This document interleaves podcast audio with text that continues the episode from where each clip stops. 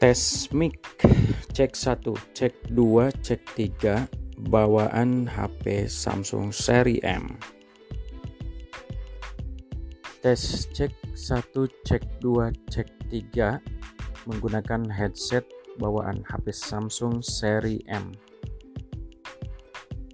Tes cek 1, cek 2, cek 3 menggunakan headset mic untuk digunakan di Samsung seri M. Apakah ada perbedaan?